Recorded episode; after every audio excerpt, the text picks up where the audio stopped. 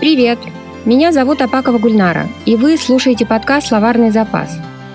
Это история про то, как я пишу черновик и учусь заниматься продвижением личного бренда для того, чтобы издать свой первый роман. Я рассказываю про проблемы, с которыми сталкиваюсь на этом пути – Говорю про сложности, не избегая, как оно бывает в жизни, а не в книгах по мотивации. И перед тем, как начать, хочу сказать спасибо радиостанции «Шок» за техническую поддержку, а группе The Air Cats Band за композицию «Летний вечер». Именно она звучит в подкасте. Привет! Это Гульнара.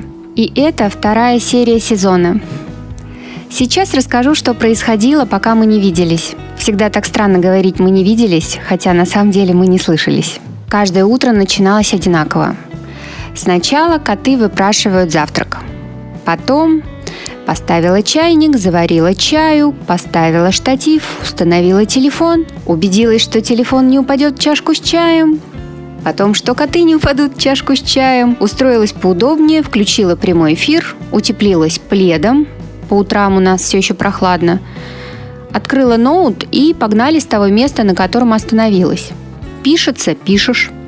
Не пишется – планируешь. Не планируется – ищешь информацию. Не ищется – перечитываешь ранее написанное.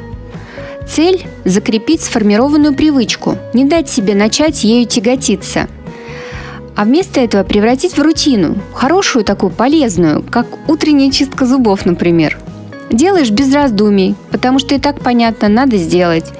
И даже если один или два раза пропустил по каким-то причинам, не перестаешь этого делать целиком. Странно же было бы бросать чистить зубы, если ты пару раз забыл это сделать. Я люблю интегрировать привычки в жизнь так, чтобы они становились рутинами и не занимали много времени. А, кстати, сентябрь закончился, и прямые эфиры в Инстаграме тоже. Я сейчас подбираю наиболее удобную платформу, чтобы продолжить практику утренних писательских эфиров. Когда определюсь, расскажу. А, я решила открыть и вести телеграм-канал. Хочу сделать из него что-то вроде читательско-писательского дневника. Ну, просто писать туда то, что приходит в голову, на что я обращаю внимание. Ну, зря, что ли, я его заводила уже в конце концов. Надо использовать. Название «Литагент» не придет. Я его открыла, так что добро пожаловать. Ссылки на Телеграм и на Инстаграм я постараюсь дать в инфобоксе к серии.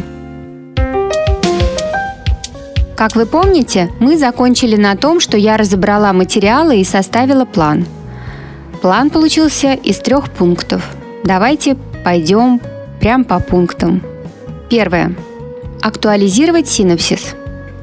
Синапсис – это краткое изложение сюжета. Если совсем коротко, это ответы на основные вопросы произведения – кто, что, когда, где и как. По размеру это одна-две страницы связанного текста – Прочитав синопсис, должно стать понятно, что происходит в романе, а больше одной-двух страницы не нужно. Я сделала. То есть скомпилировала из тех четырех синопсисов, которые я ранее нашла, один корректный, нормальный, понятный и соответствующий той истории, которую я хочу рассказать. Второй пункт. Проработать список сцен. У меня их 140 на настоящий момент. Что я сделала? Я соотнесла все сцены с синопсисом, вычитала противоречия и нестыковки. Самые распространенные по датам и историческим событиям. Вот, например, проектирование Всесоюзной сельскохозяйственной выставки началось в 1935 году. А матери главной героини было 13 лет, и она в это время жила не в Москве. Значит, эпизод случайной встречи с будущим мужем нужно или вообще вырезать, или переместить в пространстве и времени. В общем, я такие спорные места отмечала, а, чтобы вернуться позже или просто вычеркивала и убирала. Так что могу сказать, что второй пункт я тоже сделала. Третий пункт, самый объемный, самый для меня сложный. И это проработка персонажей – на этом этапе начались проблемы. Как вы помните, в анкетах персонажей у меня раздра и шатание. Внешность прописана не у всех, кто-то до сих пор безымянный, дат рождения нет. Где родился, чем занимается, нет ответов. А без этого блока двинуться дальше невозможно. Сначала я решила просто методично и заново заполнить данные анкет. Форму анкеты я использовала стандартную из программы Scrivener. Это писательский редактор, в котором я пишу. Решила прекрасно, вижу цель, не вижу преград. И на этапе имен все шло более-менее хорошо. Я придумывала имена, фамилии, отчества, радовалась удачным находкам. Например, героя по имени Зиновий я придумала, что дети будут звать дядя Зина. Скажите, круто. Но стоило мне перейти к возрасту, начались проблемы. Мало указать, сколько герою лет на момент повествования – нужно знать, сколько ему было на момент прошлых событий. А если уж совсем по-хорошему, то и дату рождения тоже надо знать. А какая дата рождения без места рождения?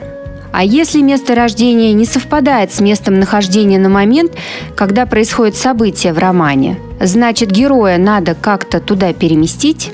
Но не могут же все быть детдомовскими или путешествовать с бродячим цирком, правда же? Да и поселить всех героев бок о бок я не могу значит нужно брать глубже и делать хотя бы наброском историю семьи героя. А чтобы вы понимали, у меня 17 весомых персонажей. Причем 4 из них преступники, и каждый с довольно яркой биографией. Один руководил бандой мародеров, ну, банда грабила обозы, Вторая преступница расстреливала своих односельчан. Третья – фашистская наемница. Ну, вы поняли, в общем. И чтобы не впадать в панику, я решила проработать все, что могу на настоящий момент.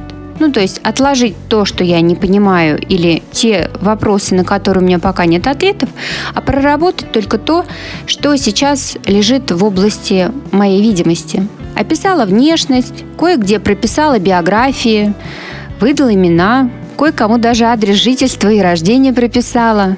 И, знаете, помотала моих героев по России. Ох, помотала. В общем, отвлеклась. Ладно, долго ли, коротко ли, дошла я до момента, когда даты стали критичными. Первонаперво я попробовала рисовать таймлайны, но героев много, и схема быстро становилась нечитаемой. Промучилась несколько часов. Прикидывала то так, то этак. Раздобыла даже рулон миллиметровой бумаги, чтобы в крайнем случае все уместилось. Ну а потом меня озарило. Таблица. Простая таблица в Excel или Google Доксах. Но я не стала себя ругать, а похвалила, потому что могла не два часа угрохать на все эти роскошества, а сильно больше.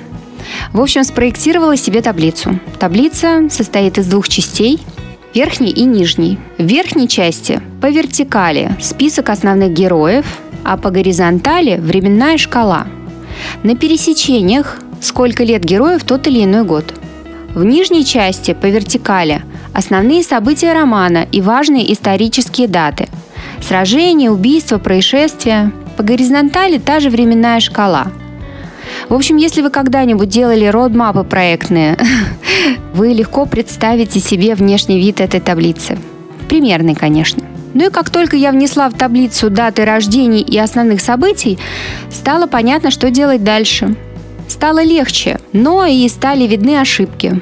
Приходилось по нескольку раз относить даты рождения и возраст.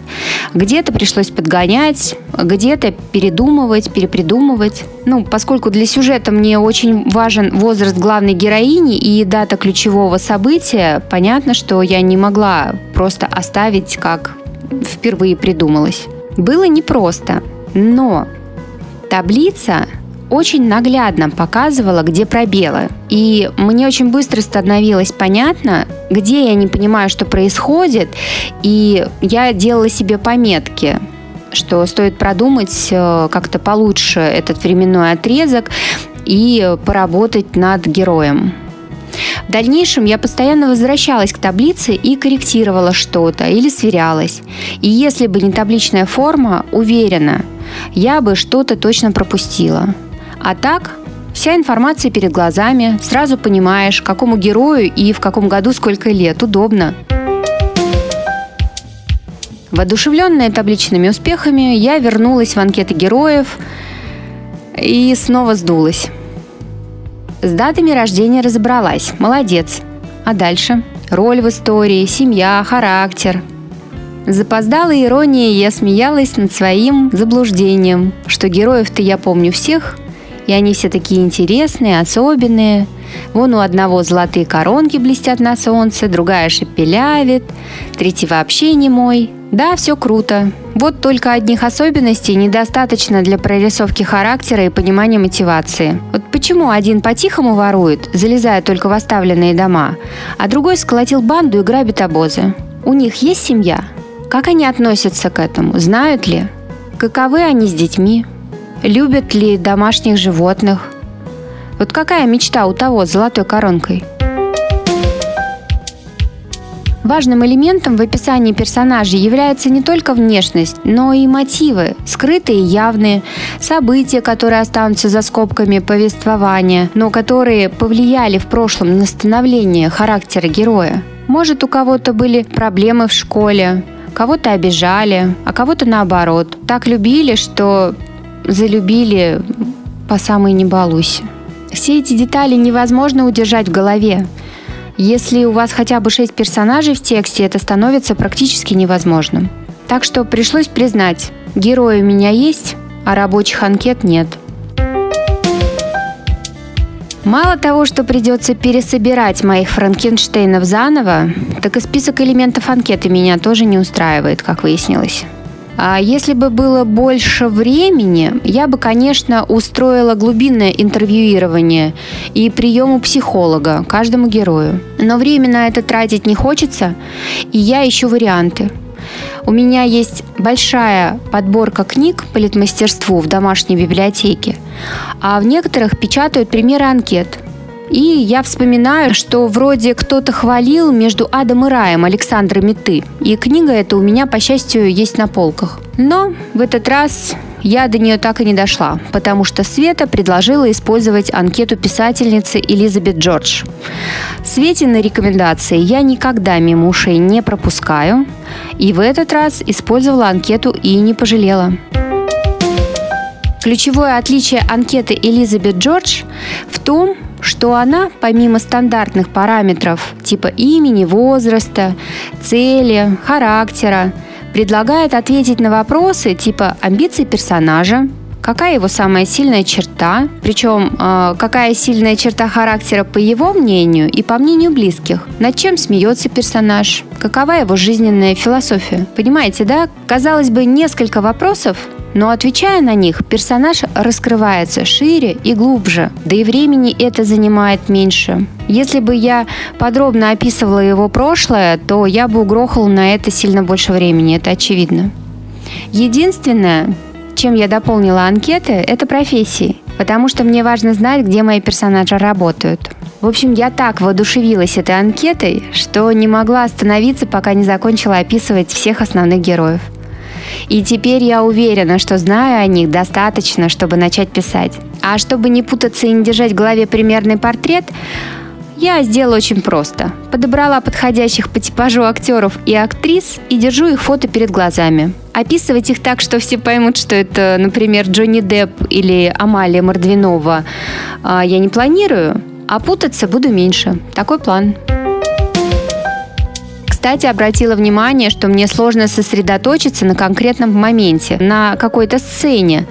Меня постоянно сносит информационным потоком, стоит только отвлечься. Например, однажды я очень увлекательно провела почти три, три, Карл, часа подбирая про гимназию и гимназию бабушки главной героини. Мне надо было, чтобы в начале 20 века и непременно в Харькове. Ну, я-то нашла, но вы понимаете, да? Три часа. Три. Так что таймеры писателю нужны не для красоты, а чтобы вовремя сказать хотя бы глубина-глубина я не твой. В общем, остался завершающий пункт из моего плана. Четвертый. Перечитать черновик, отметить в нем сцены, которые соответствуют по эпизодному плану. И как только я дочитаю черновик и расставлю отметки, можно садиться и писать. Ура! К слову, я чувствую себя уже очень уверенно в тексте и в подготовительных материалах, потому что я прям чувствую, как я вернулась в текст и в то состояние, когда я все про него знала. То есть я могу писать. Могу прям вот... Мне осталось только перечитать черновик, и все. Садись, пиши. И тут мы плавно подошли к вопросу, а сколько теперь составляет недельная норма? Раньше был план писать по 8300 слов, а теперь слабонервных просим удалиться от радиоприемников. В общем, теперь это 11 с половиной тысяч. Ну а чего я ждала? Почти две недели выпали. Естественно, что норма растет с каждым днем. Я была готова к этому и планирую справиться. А еще я поняла, что одного часа в день мне будет мало, потому что помимо письма мне будет нужно еще время на исследование или поиск какой-то информации. Так что я решила с 1 октября работать не по одному часу, как я делала весь сентябрь, а по два. Такие вот новости.